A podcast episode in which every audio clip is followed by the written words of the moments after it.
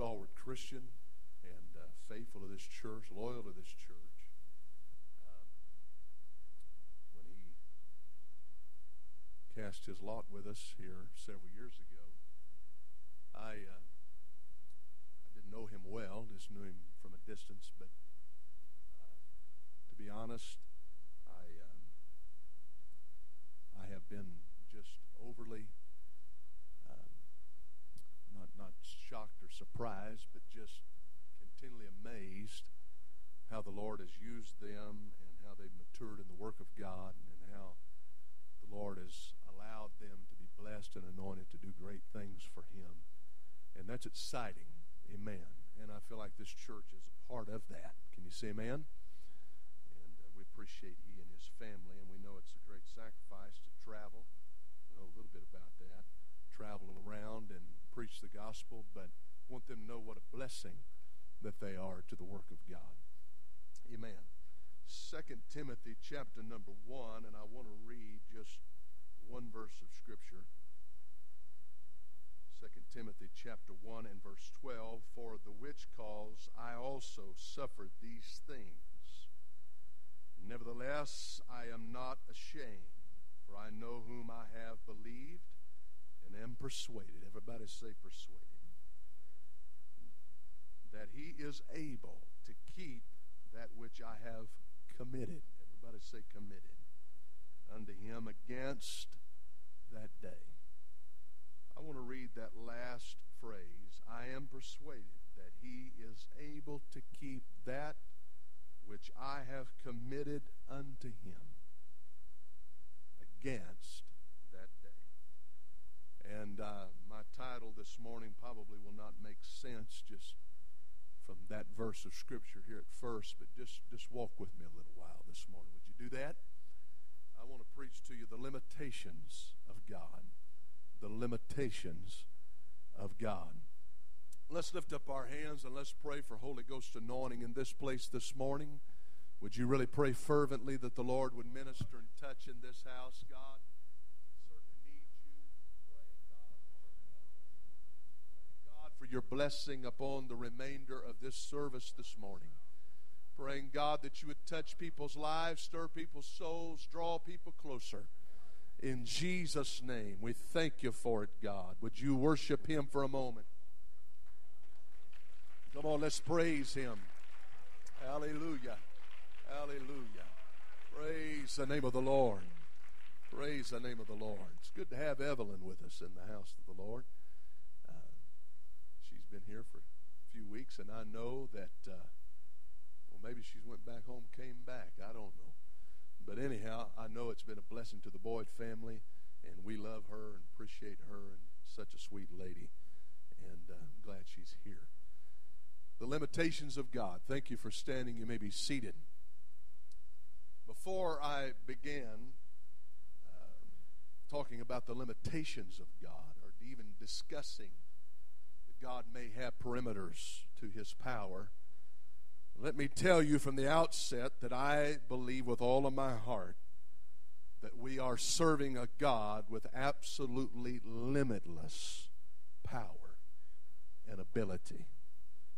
I certainly believe, and I believe that I could give testimony myself, and I understand that there's many in this congregation that could do likewise. But I believe that there is no disease that he cannot heal.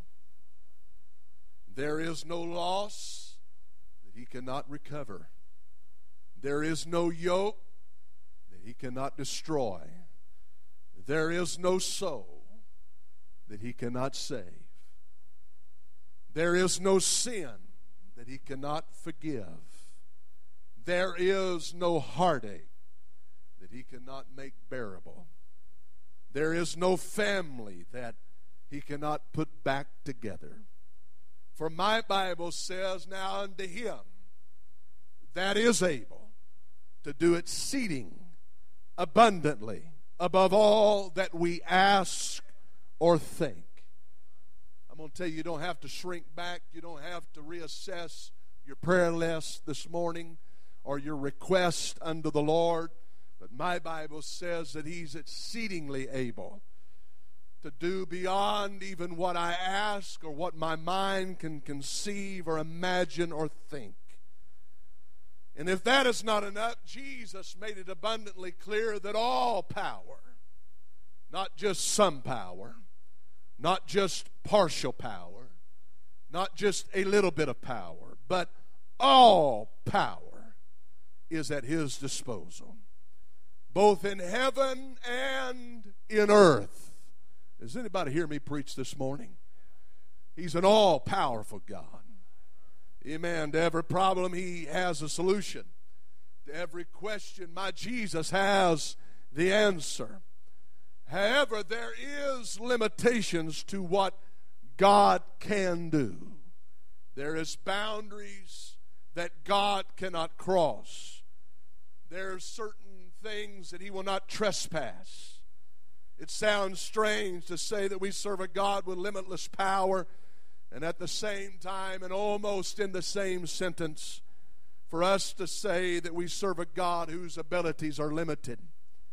It seems like a contradiction to speak of God, of a God who is almighty, yet who has boundaries that he may not cross. But yet, this is true. It is factual. It is biblical. We see it in the Word of God. And as important as it is to understand what God can do, amen, it's important for every sinner to be able to realize this morning that God is able to forgive sin it's vitally important that every saint of God realize that no matter what you walk through, no matter what you go through, no matter how intense the trial is in your life, the Bible talks about fiery trials, intense trials, and we know that there's long enduring trials that sometimes we have to go through, and there's diverse temptations that we have to endure. But I think it's important for us to always realize that God can and God will see us through those situations. God will walk with us. He is a friend, as we sing many times, that is closer than a brother.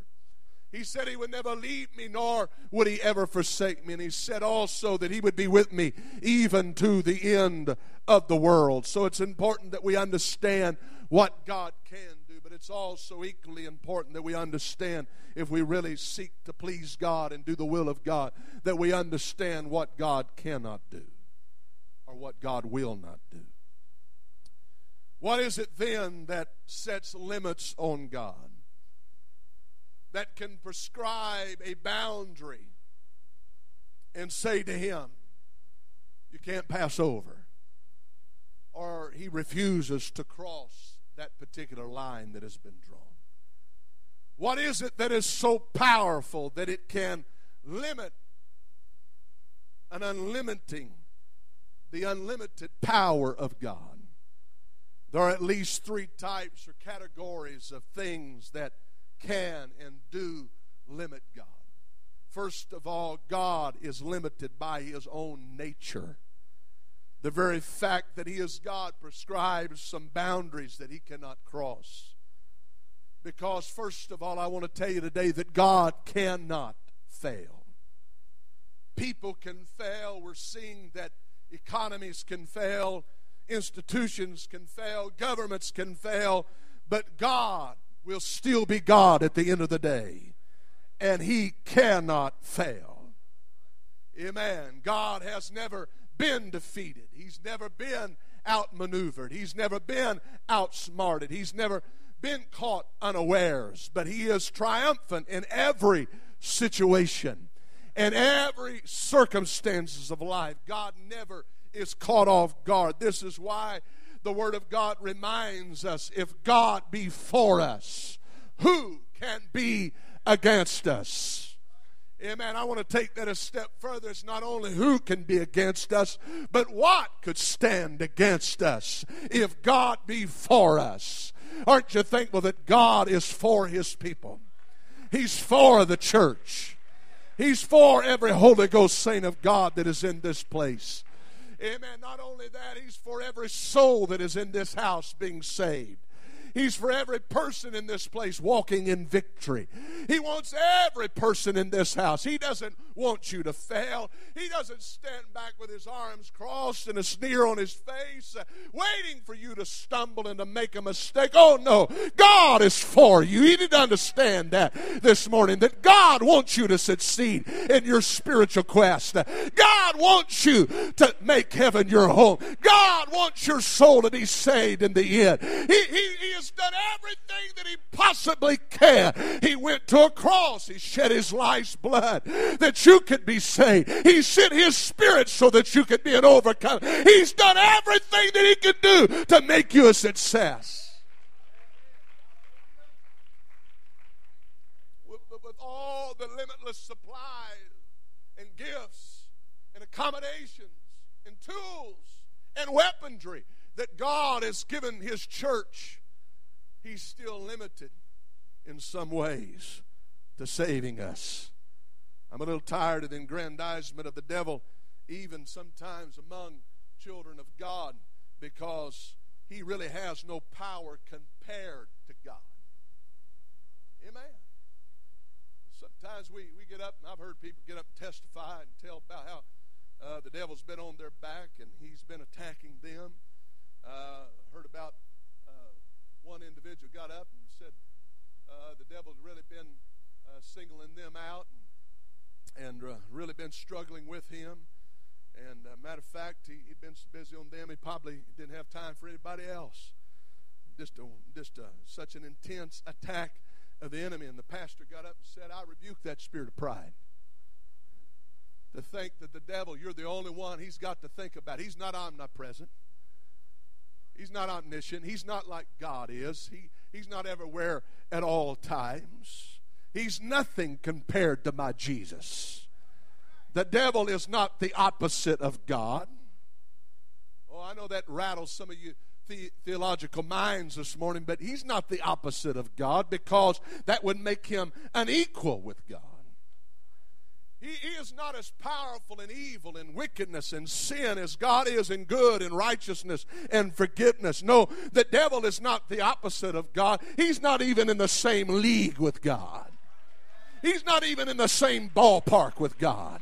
He's not even in the same game with God. Oh, he's not an opposite with God. He hasn't the power. He hasn't the majesty. He hasn't the might. He hasn't the strength. He hasn't the awesomeness of God. But one thing that proves, amen, that he is he is not an opposite or even in the same league with God more than anything else, and that is the fact that he failed. And anytime he wants to condemn you and run you down and push you down in condemnation and guilt and shame and tell you that you failed and you made a mistake and you messed up, you need to remind him that he messed up in heaven when there was no devil, when there was no temptation, when there was no sin. In the very presence of God, he turned his back on him. Amen. You better not condemn me, devil, when I come to church and I still endeavor to lift up my voice and praise the Lord. I still endeavor to walk in righteousness. I still endeavor to live the truth. Amen. You're not going to push me down and condemn me because I try to live for God. Amen. With all the forces of hell against me. I'm thankful that I'm in the church and I'm living for God, and greater is He that is within me than He that is in the world. Come on, let's get this straight here today. Let, let's, let's talk about this Let's get an understanding with the devil. You're not an equal. There's nothing that proves this more than the fact that you couldn't make it in heaven in a perfect place. You let pride get a hold of you in a perfect place. You didn't have a tempter, you didn't have an accuser, you didn't have someone to lie to you. You had a perfect environment and atmosphere to live for God, and you couldn't make it. Who you talking about being a failure? Who are you talking about not able to make it? Who you talking about that, that's made a mistake? You're the biggest failure that ever lived. You're not an equal with God. We're serving a God that reigns supreme. He said, There's no God before me, there's no God beside me, and there'll be no God in the future to take my place. I am. Hallelujah. Do you know what that is? That's forever present. He said, I am. Moses said, Who am I to say sent me to fail? He said, You tell him I am sent you. Amen. I am, that's forever prayer. I've been here all along and I'll be here when it's all said and done. I am. Aren't you thankful that you're serving the I am this morning? Praise the Lord. Clap your hands and let's give praise to the Lord. God has never failed. The second aspect of God's nature that limits him is God cannot make a mistake if he sees the end from the beginning, and if nothing is hidden from him, even the secret motives of my heart. The Bible said that his word is sharper than any two-edged sword and is able to discern the thoughts and the intents, the motives of my heart. Somebody said, I if I know my heart. You don't know your heart. Amen. But God knows your heart. Well, if I know my motives, sometimes we don't even know all that is within us. You let that that presence of God lift from you. You you you let you let the Holy Ghost vacate you.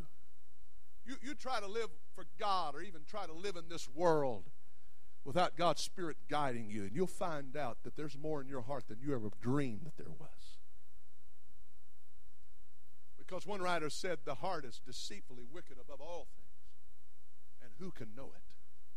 But God knows it. God knows it. And if God knows all these things, if He sees all things and He knows all things, then nothing can sneak up on God. Nothing can outmaneuver or outsmart God. God's not like us. He never has to say, oops. He never has to say, well, I wish I could get a rerun. He never says, let me have a second chance. He never has to say, I, I, I want to try that again. No, God never makes a mistake. And that's why you can trust Him. I've had to explain to people, and I've been involved in ministering to folks that have had to deal with untimely deaths. You know, there's some things that just shouldn't happen. It seems like to our logical mind.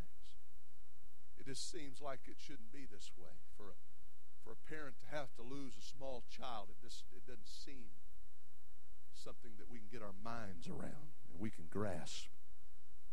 To have to sit across from folks, pray with people, and offer words of encouragement. Many times there's very little words to be said. I, I don't try to explain God's business or why things happen as they do. But I know that God is far too wise to make a mistake. And one, I suppose, the most difficult scriptures to explain in all the Word of God is Romans 8 and 28. We like to quote it when, when we're going through small trials and when we're going through a little patch of dryness or, or walking in a desert place in our spiritual experience. But when we've got some deep hurts and excruciating situations in our lives, it's a little bit more difficult to explain. And that verse is simply this And we know that all things work together for the good to them that love God and to them that are the called according to his purpose. It's a lot easier to quote to somebody else and to give them that verse than it is for you to live it yourself many times. Notice it does not just say some things work together for the good, but it says that all things, not just the positives, but also the negatives work together it says that they work together.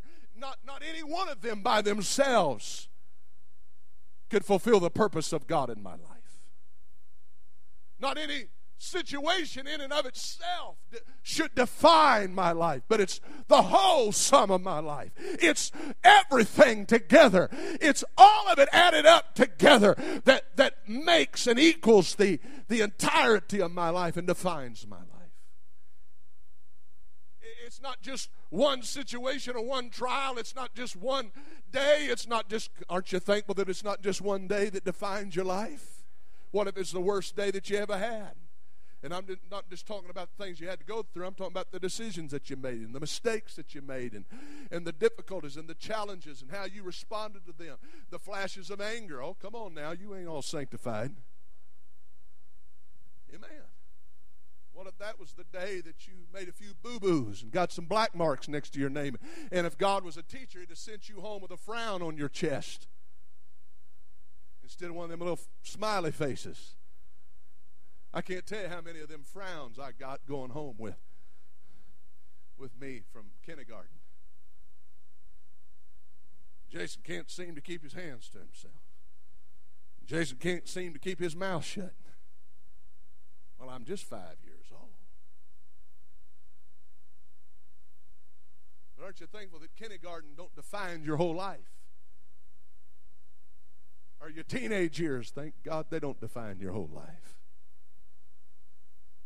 Thank God that, that you're, even for some, your early 20s didn't define your whole life. Or that period of time that you walked away from God does not define your whole life. Or maybe it's not just a few weeks or months, maybe it's even years, and you're thankful that those wasted years don't define your whole life. But all things work together for the good for them that are called according to his purpose. You see, his, person, his, his purpose is bigger than anything else, and it's more important than anything else. It's bigger than personality. Come on. It's bigger than bigger than persons involved. The purpose of God being fulfilled. The eternal purpose of God. There's a lot of things that are expendable so that that purpose can be fulfilled. There's a lot of things that may go into a life so that that purpose can be. Fulfilled. There's a lot of things you may have to walk through that you don't understand, quite frankly, so that that purpose can be fulfilled. But God knows. He knows what it's going to take to keep me on my knees. He knows what it's going to take to keep me committed. He knows what it's going to take to keep me walking with Him. He knows what it's going to take for me to ultimately trust Him. Because if you're going to serve God, you're going to have to get beyond that dimension of faith and get into trusting God. Because faith will get you in this thing, but faith will not always keep you through everything. And I think that trust is really just a, uh, if I could describe it this way, just a deeper dimension of that. Trusting God is believing Him when your faith that he was going to change the situation failed. Or not that your faith failed necessarily, as that God knew better and didn't necessarily answer that prayer. There is some things that we need to be thankful for, and one of them is unanswered prayers. If God had given you everything you wanted, you can see now that it probably wouldn't have been the best thing for you. Amen. You thought that this is the perfect will of God. You tried to make it fit into the plan of God, but God said, No, I've got a bigger purpose. I've got a bigger plan. And all things work together.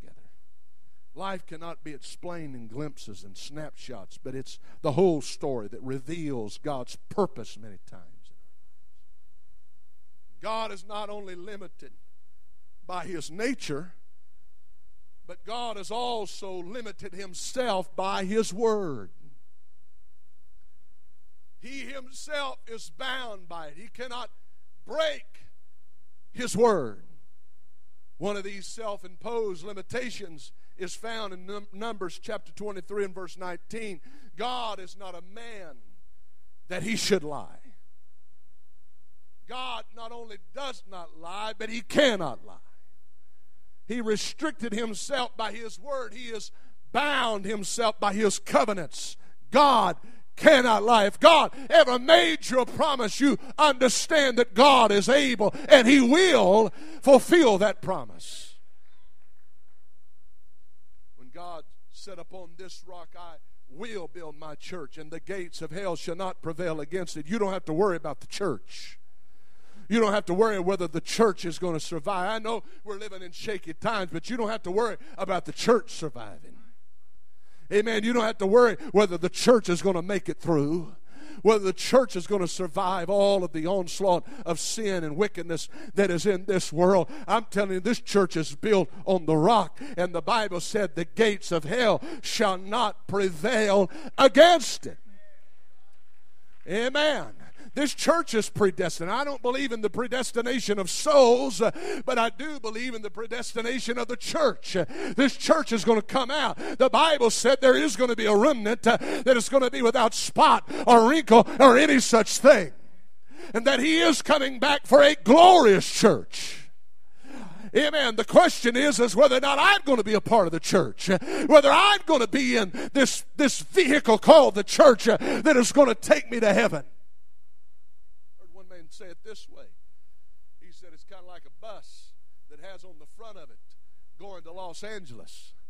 Amen. It's going to Los Angeles. It's already been predetermined those that are in control of the situation have already uh, predestined that bus to go to Los Angeles. Uh, it may make many stops on the way and pick up different passengers, and there may be some that get on, and there may be some that get off, but the bus is going to end up in Los Angeles. Uh, I'm telling you, this bus is going to heaven. This church is going to heaven. There's going to be a lot of folks that are going to get on, and there's going to be some that's going to get off, but this bus is still going to heaven. And it's the question whether or not you're going to be on the bus when it gets there. The question not where, not is where this church is headed, not where this church is going. It, the question is not that this church is going to make it. This church is not going to fail. It's whether or not you're going to be a part of the church. That's the question. Praise the Lord. And so we don't have to worry about the church. When the Word of God said, "I'll never leave you nor forsake you," you don't have to fret because God is not going to forget you. He said to his people, he said, I have engraven you on the palm. It's in the book of Isaiah. I've engraven you on the palms of my hand. He said, Shall a woman forget her sucking child or nursing child? He said it would be against nature, it would be against instinct for a mother to forget her nursing child, though she may forget. And we know we're living in a world where that's happening, finding babies in garbage dumpsters and on the front porch of businesses where their mothers have abandoned them. He said that may happen as unusual and as, uh, as going against human nature as that may be. Amen. And going against instinct that has been placed there by God. That may happen. But I'm telling you, I'll not forget you. I'll not forsake you. I've engraven you on the palm of my hand. Praise the Lord. And how much more uh, does that mean to us than it did even in the day that Isaiah wrote those words or spoke those words? Uh, what he was speaking was really prophetic because you and I are living it out because we know in his hands are nail prints uh, where he went to a cross and he died. He shed his blood for our sin. You think he forgets you after going through all of that to purchase your salvation? You got another thought coming. He'll never leave you nor will he ever forsake you. So I come against that fear that tells you that God has forsaken you. I come against that, that worry and dread and that condemnation that God has walked away from. He said, I'll never leave you, nor will I ever forsake you. Then the Word of God says, If there be any sick among you, let him call for the elders of the church and let him pray over him, anointing him with oil in the name of the Lord the prayer of faith, the prayer of faith shall save the sick, and the Lord shall raise him up. If the Word of God says that, then we're not just going through the motions when we get that little canister of oil, a bottle of oil. We walk down and we put a little on your head and we pray in faith. If it says it, you can believe it you can trust him because God cannot lie. Man can lie, the devil can lie, but God can't lie. And when he said in his word, In my Father's house are many mansions. And if we're not so, I, you know me, I can't lie. I would not have told you so. I go to prepare a place for you. And if I go, I will come again and receive you unto myself. Can I tell you, we're not living this Christian life in vain? We're not here by accident.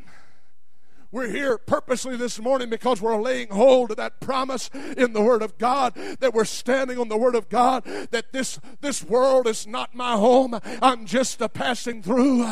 Oh, my treasures are laid up uh, somewhere beyond the blue, that someday a trumpet's going to sound, that if He went away, He's going to come again in like manner, and He's going to receive us unto Himself, uh, and we're going to be caught up to meet those uh, in the air, and so forever we will be with the Lord. That that's the promise I'm hanging on to. That's why I'm here this morning. Uh, amen. I know that my hope is not in this life, in this world, and not only in the things that are down here, but my hope's in Him. I'm not just living for here.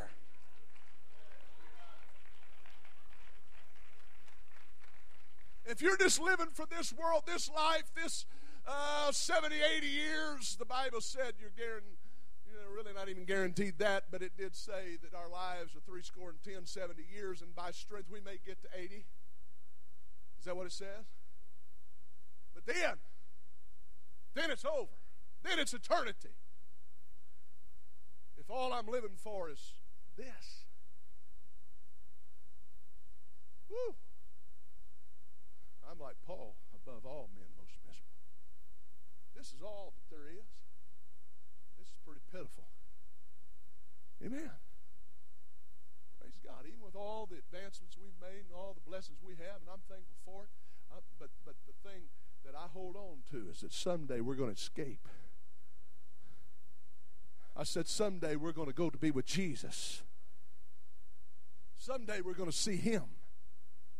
Someday, Amen. And then eternity. And I'm going to tell you this this little 80 years here, if you live that long, will seem like a blink compared to eternity. But I'm thankful that I can stand on the Word of God, that I don't have to be lost. I don't have just to live for this world, but I got hope beyond this world. Hallelujah. And He told me that He'd come again for me. Praise the Lord. I'm looking forward to that day, aren't you? I said, I'm looking forward to that day. You may not understand everything that has transpired in your life or is transpiring. But know that God is far too wise to make a mistake. And when the books are balanced, when the final light is turned out, then we will understand why God allowed it to be this way. Bible says, Behold, now we see through a glass darkly, then face to face then that we'll be able to put all the pieces to the puzzle together. It's only then that you'll understand everything. But you got to under, you got to believe now that God is far too wise to make a mistake. And God is not only limited by his own nature. He's not only limited by his word, but he's also limited by you and I. You and I have the ability to limit God. It is almost incomprehensible to consider that mere human flesh that God created can put limits on God. But He, He, he makes it clear in His Word that we can. There's so many ways that we can restrict and we can shut off the will of God, the moving of God in our lives. We hold in our hands blessings and cursings. We hold in our hearts the ability to receive or to reject God. We can limit God. And one of the ways that we limit Him is when we do not believe Him. When it's just another church service to us, then that's all it will ever be. When it's just another Sunday morning, then that's all it can ever be. When it's just another preacher preaching, it's just the pastor up preaching a sermon again, then that's all it will ever be to us. Because that's all we dare to believe God for. But if we dare to believe God, then any service could be a miracle service. Whether it be Sunday morning, Sunday night, or Wednesday night, then that's what it will be to us. When we dare to believe, God, that this could be the time that God answers my prayer that I've been praying, then that is when He's going to answer.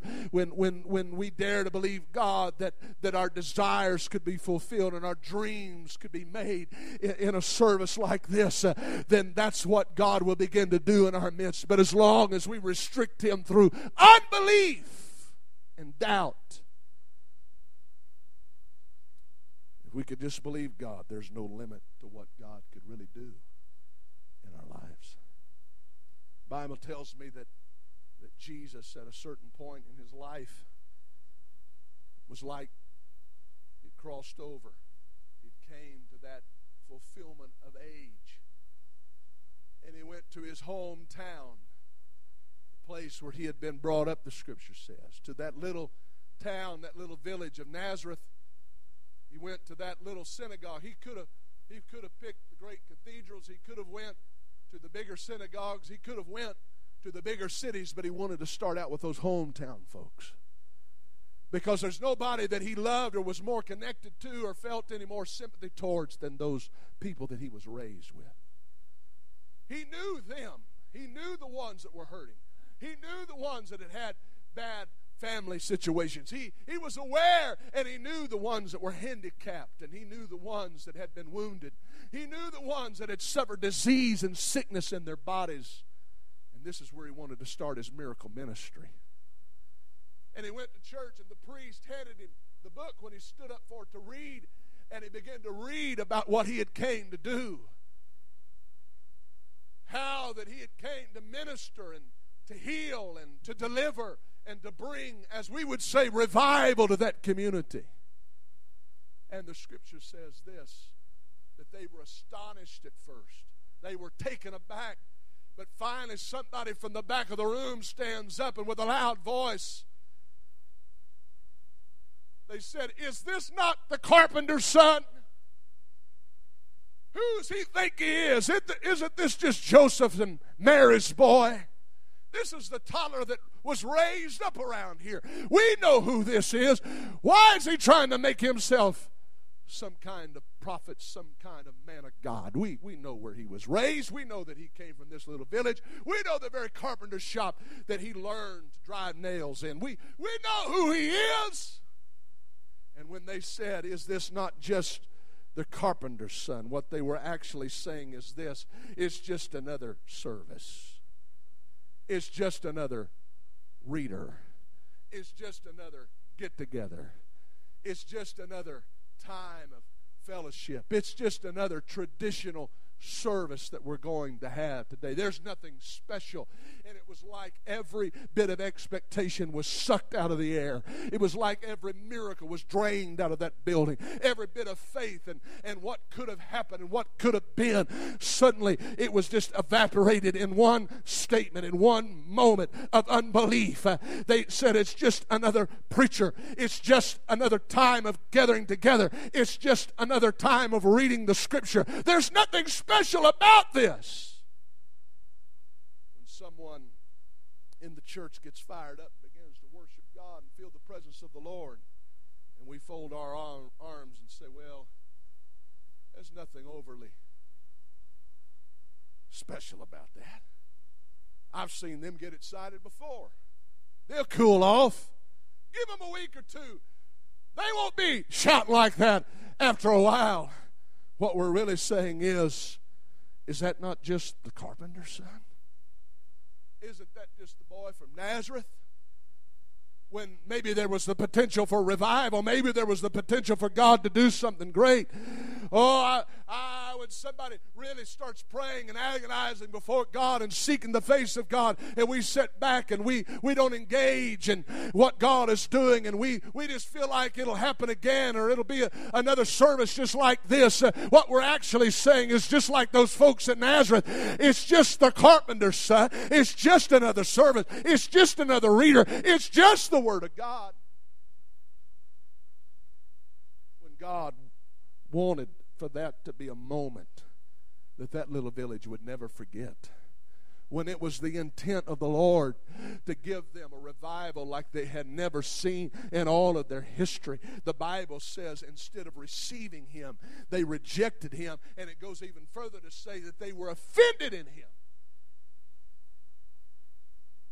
I'm going to tell you to those that choose to live in doubt, it's offensive when somebody steps out in faith when those that are comfortable in their traditional thinking and mentality, the church has to be just this way, and we can't step out of the bounds of this right here. When somebody gets hungry, they don't understand it, they can't comprehend it, they can't ride with it. It goes against their grain, it offends them when somebody says, I'm too hungry just to sit here. I got to reach out to God, I got to pray, I got to worship, I got to get out in the aisles. I've seen some churches that actually got offended when people stepped out and started worshiping God with all of their heart. Why? Because it condemned their inactivity, it condemned their doubt, it condemned their complacency. I'm going to tell you, if you're uncomfortable with apostolic hunger, you're going to be uncomfortable around here because I am not satisfied with just having church. I am not satisfied with just going through the motions. I got to have something from God. I've got to receive my mirror. If there's potential today for revival, God, I want to have revival. Because I found out a long time ago the price of not having revival is far greater than the price of having a revival. The cost of not having one far exceeds the cost of having one. When you think about your children going to hell, when you think about your children walking out on God because we were reluctant to worship God, we were reluctant to give God glory, we were reluctant to believe God, we were reluctant to have church like we know how to have church. The cost is far greater when you consider that. We don't have the luxury of having down services. We don't have the luxury in the end time of just coming to church and patty caking. We don't have the luxury for you to come and say, I'm tired this morning. I don't feel like worshiping God. You need to get off your backside and worship God because you got children and grandchildren in this house that need to hear from God. They need a touch of God in their life. And if you think I'm going to sit there like I'm velcroed to a pew when God has forgiven me and saved me and filled me with the Holy Ghost, you got another thought coming.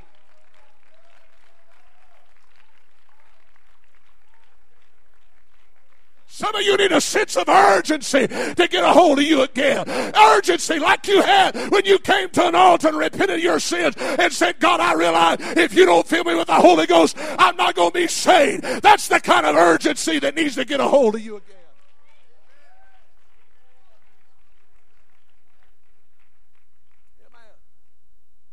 We limit God. We limit Him because of our unbelief because of our lack of faith in God. Can you say, Praise the Lord? They said, We don't want you here. Matter of fact, they, they were going to take him and cast him down a hill off of a cliff. Kill him! That's how offended they got. You know, what a revivalist, they, eh, those that are doubters and those that are unbelievers and those that are carnal, they'll never understand them. Matter of fact, they want to kill their influence. Amen. You take a preacher that is red hot on fire and anointed, somebody's got sin in their life, they want to kill them. They want to shut their mouth. They want to stop their influence. Amen. The Bible said he passed through the midst of them and went his way. And where did he go? He went to Capernaum. And the Bible says it was just about evening time. And they brought the sick, they brought the afflicted. They brought the hurting. They said, We got time for you. We believe you. And when they brought them, the Bible says this that he healed them every one. He said, Since you got time for me, I got time for you. It doesn't matter how long this takes, how long this healing line is, I'm going to heal every last one of you because you had faith to believe me. You had faith to get up where you were and come to where I am. The Bible said of Nazareth that he healed just a few sick folks. And then he went on his way to Capernaum and he healed everyone. I want to ask you, what do you want? Do you want just a few miracles? Or do you want everyone being healed? Everyone being touched? Everyone being affected? Everyone being changed? Everyone that needs the Holy Ghost getting the Holy Ghost? Everyone, amen, that needs the touch of God getting what they need from God? Everyone being affected? A city being shaken with apostolic revival? What kind of revival do you want?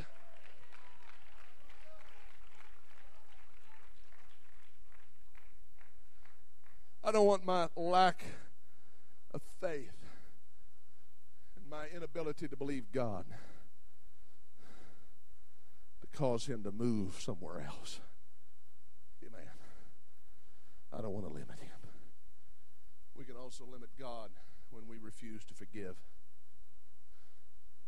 Jesus said, Forgive us our debts as we forgive our debtors. Forgive us our trespasses as we forgive those that have trespassed against us. Blessed are the merciful, for they shall obtain mercy.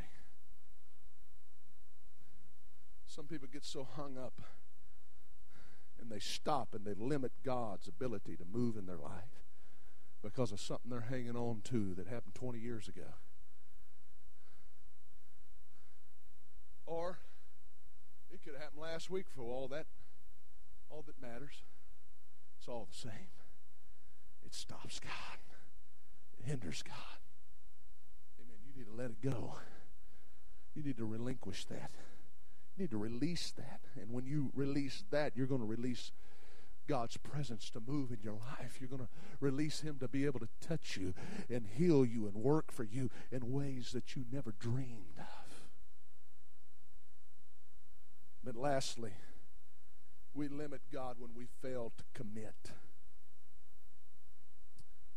When we hold back, we cut Him off. When we are limited in our commitment, then we limit God to be able to move in our lives. Second Timothy. Let me read just a few more verses than we did in our text. Be not thou therefore ashamed of the testimony of our Lord, nor of me his prisoner be thou, but be thou partakers of the afflictions of the gospel according to the power of God, who has saved us and called us with a holy calling. Not according to our works, but according to his own purpose and grace, which was given un, given us in, Jesus, in Christ Jesus before the world began. But it is now made manifest by the appearing of our Savior, Jesus Christ, who hath abolished death and hath brought life and immortality to, to light through the gospel. Whereunto I am appointed a preacher, an apostle, and a teacher of the Gentiles. For the which cause I also suffered these things. Nevertheless, I am not ashamed. For I know whom I have believed, and I am persuaded that he is able to commit or to keep that which I have committed unto him against that day. He is able to keep that which I have committed. He can't hold anything that I don't commit to him. He can't keep anything that I don't commit to him. He can't help me with anything that I don't commit to him. God's hands are big enough, they're strong enough to hold anything, but He cannot hold what I don't put in His hands. All of my life, all the burdens and the cares and the concerns of my life, God can hold in His hands, but He can't hold them until I place them there. He can't carry me until I'm willing to lean upon Him, until I'm willing to commit to Him. You see, when we fail to commit, He said, Cast your cares upon me because I care for you. But so many times we come with our cares and we, we talk to God about it. We kneel down at the altar and we agonize over them and we, we, we pray and we seek God that something could change when it comes to the cares of our lives, something could turn around, and then we gather those cares right back up. And we don't leave them on the altar. We don't leave them in the hands of God, but we carry them right back out to deal and wrestle with them another week. Uh, what God is saying in this scripture is you got to be willing to commit it into my hands. Uh, you got to be willing to trust me with it. I'm telling you, you've done everything you can do to try to change it. Uh, you've done everything you can do to try, amen, for it to be different in your life uh, and to manipulate the situation. You've tried uh, through your own abilities uh, to make it different than what it is right now. That God is saying, if you're willing to commit it to me, I'll carry it, I'll hold it, I'll take care of it, I'll be there for you. Cast your cares upon me because I care for you. Would you stand with me this morning? Commit it. Why are we so often reluctant to commit to God? Why are we so often reluctant to release it to God? Why do we think we can do more with it than God can? Why do we sometimes fail to trust God with our situations? And say, God, I believe. I believe that you're wiser than I. You have more influence than I do. And you're able to change this if I'll trust you with it and commit it into your hands. You got burdens here today. You got concerns. You got prayers. You got things that you're seeking God for understanding and wisdom of how to handle them. Maybe He doesn't want you to handle it at all. Maybe He wants you just to give it to Him and back away from it and say, God, it's in your hands now. Maybe there's a difficulty that's too great for you, and He wants to get all the glory because, see, if you get to manipulate the situation, if you get to tinker with it, and you you you get to deal with it, and you you get it figured out, then you'll you you're the one that'll take the glory for it. But sometimes life gets so complex that He said, you have to commit it to me. Sometimes the challenge gets so great, He said, you know what? It's out of your hands. You got to put it in mind because you're not going to be able to change it. You're not going to be able to do anything with it. It's bigger than you are.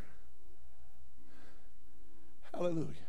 And we burden ourselves down and we load ourselves down. And uh, we, we carry this thing until it beats us down and beats just about the last drop of faith out of us, and we live underneath that burden and we live underneath that concern and worry and fear. And, and God said that's never the way that it's supposed to be because my yoke is easy, my burden's light. He said, but the problem is, is you're trying to carry burdens that was never intended for you to carry.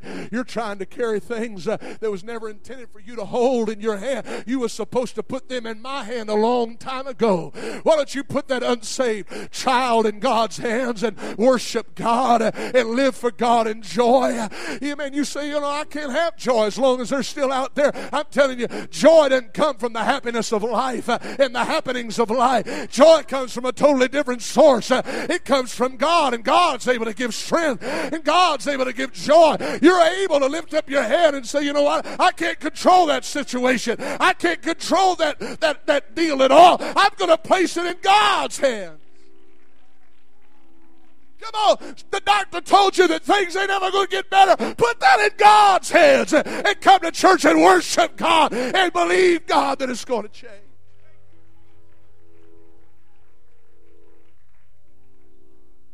Because if you keep trying to carry things that were meant to be committed to God, it's going to beat you down. And your faith is going to be crushed in the dust. I feel the Holy Ghost here today. Why don't you slip up those hands to the Lord right now? Don't limit God. Don't limit God this morning. Come on, lift those hands. Say, God, I surrender.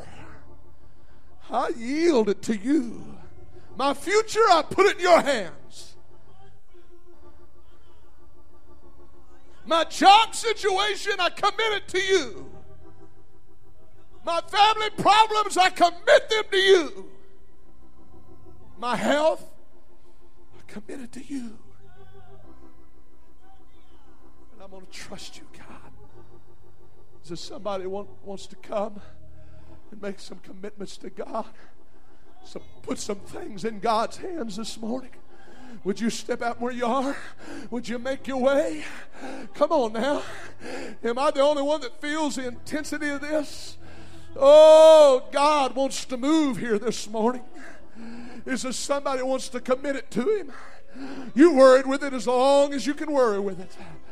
You, you've had it on your heart, you've carried it around, and it's, and it's been a burden to you as long as it should be. Let's commit it to God. Let's put it in God's hands. Let's put it in the judge of all the earth's hands. Let's trust God with it. Let's believe the Lord. Let's ask God to help us. Oh, come on now. Let's pray. Let's pray. Let's pray. Let's pray. Let's seek the face of God. Let's call on the name of the Lord. Hallelujah. Hallelujah. Oh, I commit it to you, Savior. I give it all to you, God. Thank you, Jesus. Oh, here I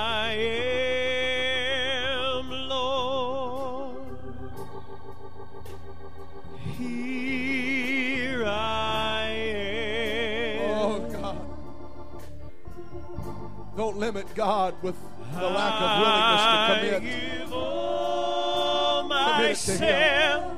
Trust it to to Him. you. Place it in His hands.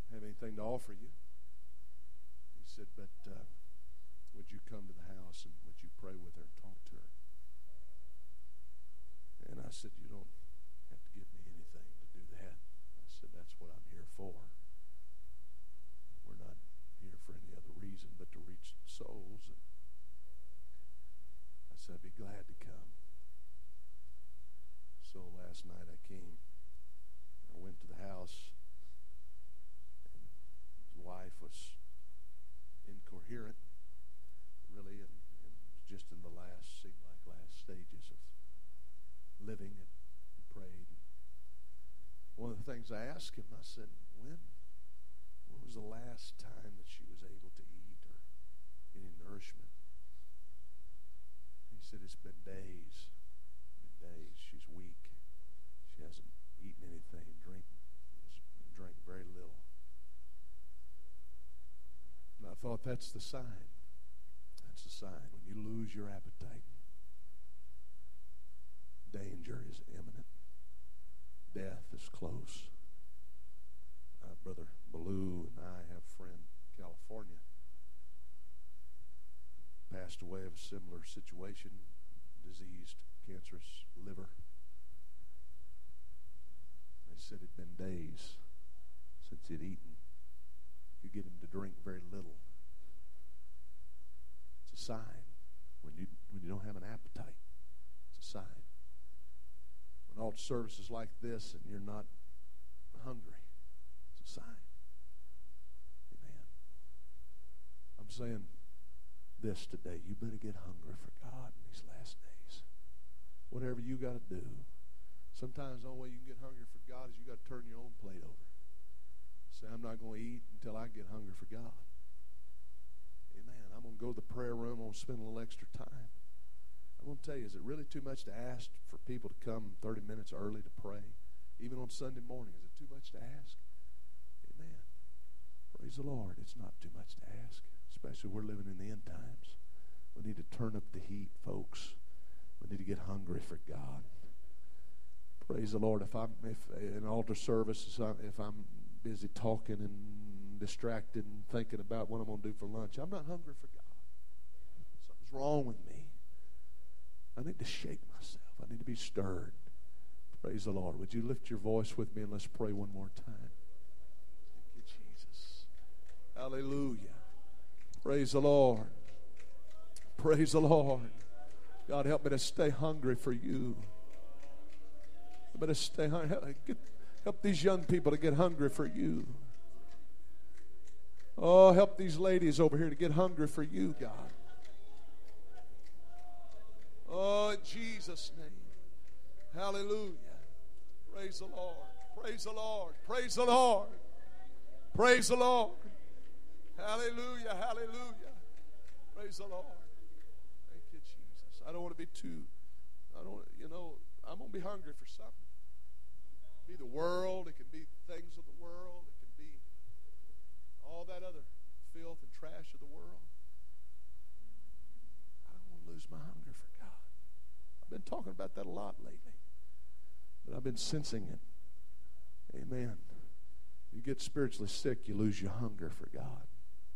Lose your hunger for prayer meetings and spending time in the presence of the Lord. Amen. I don't want to limit God because I'm my responses, my reaction, my lack of getting involved. Praise the Lord. God bless you. We're going to have good church tonight. Let's come early for prayer, please. And uh, we're going to have Brother uh, Blue preaching for us tonight. Choir practice at 5, prayer, no choir practice. Amen. So come early for prayer. Praise God. And we're going to have a good time in the Holy Ghost. God bless you in Jesus' name is our prayer.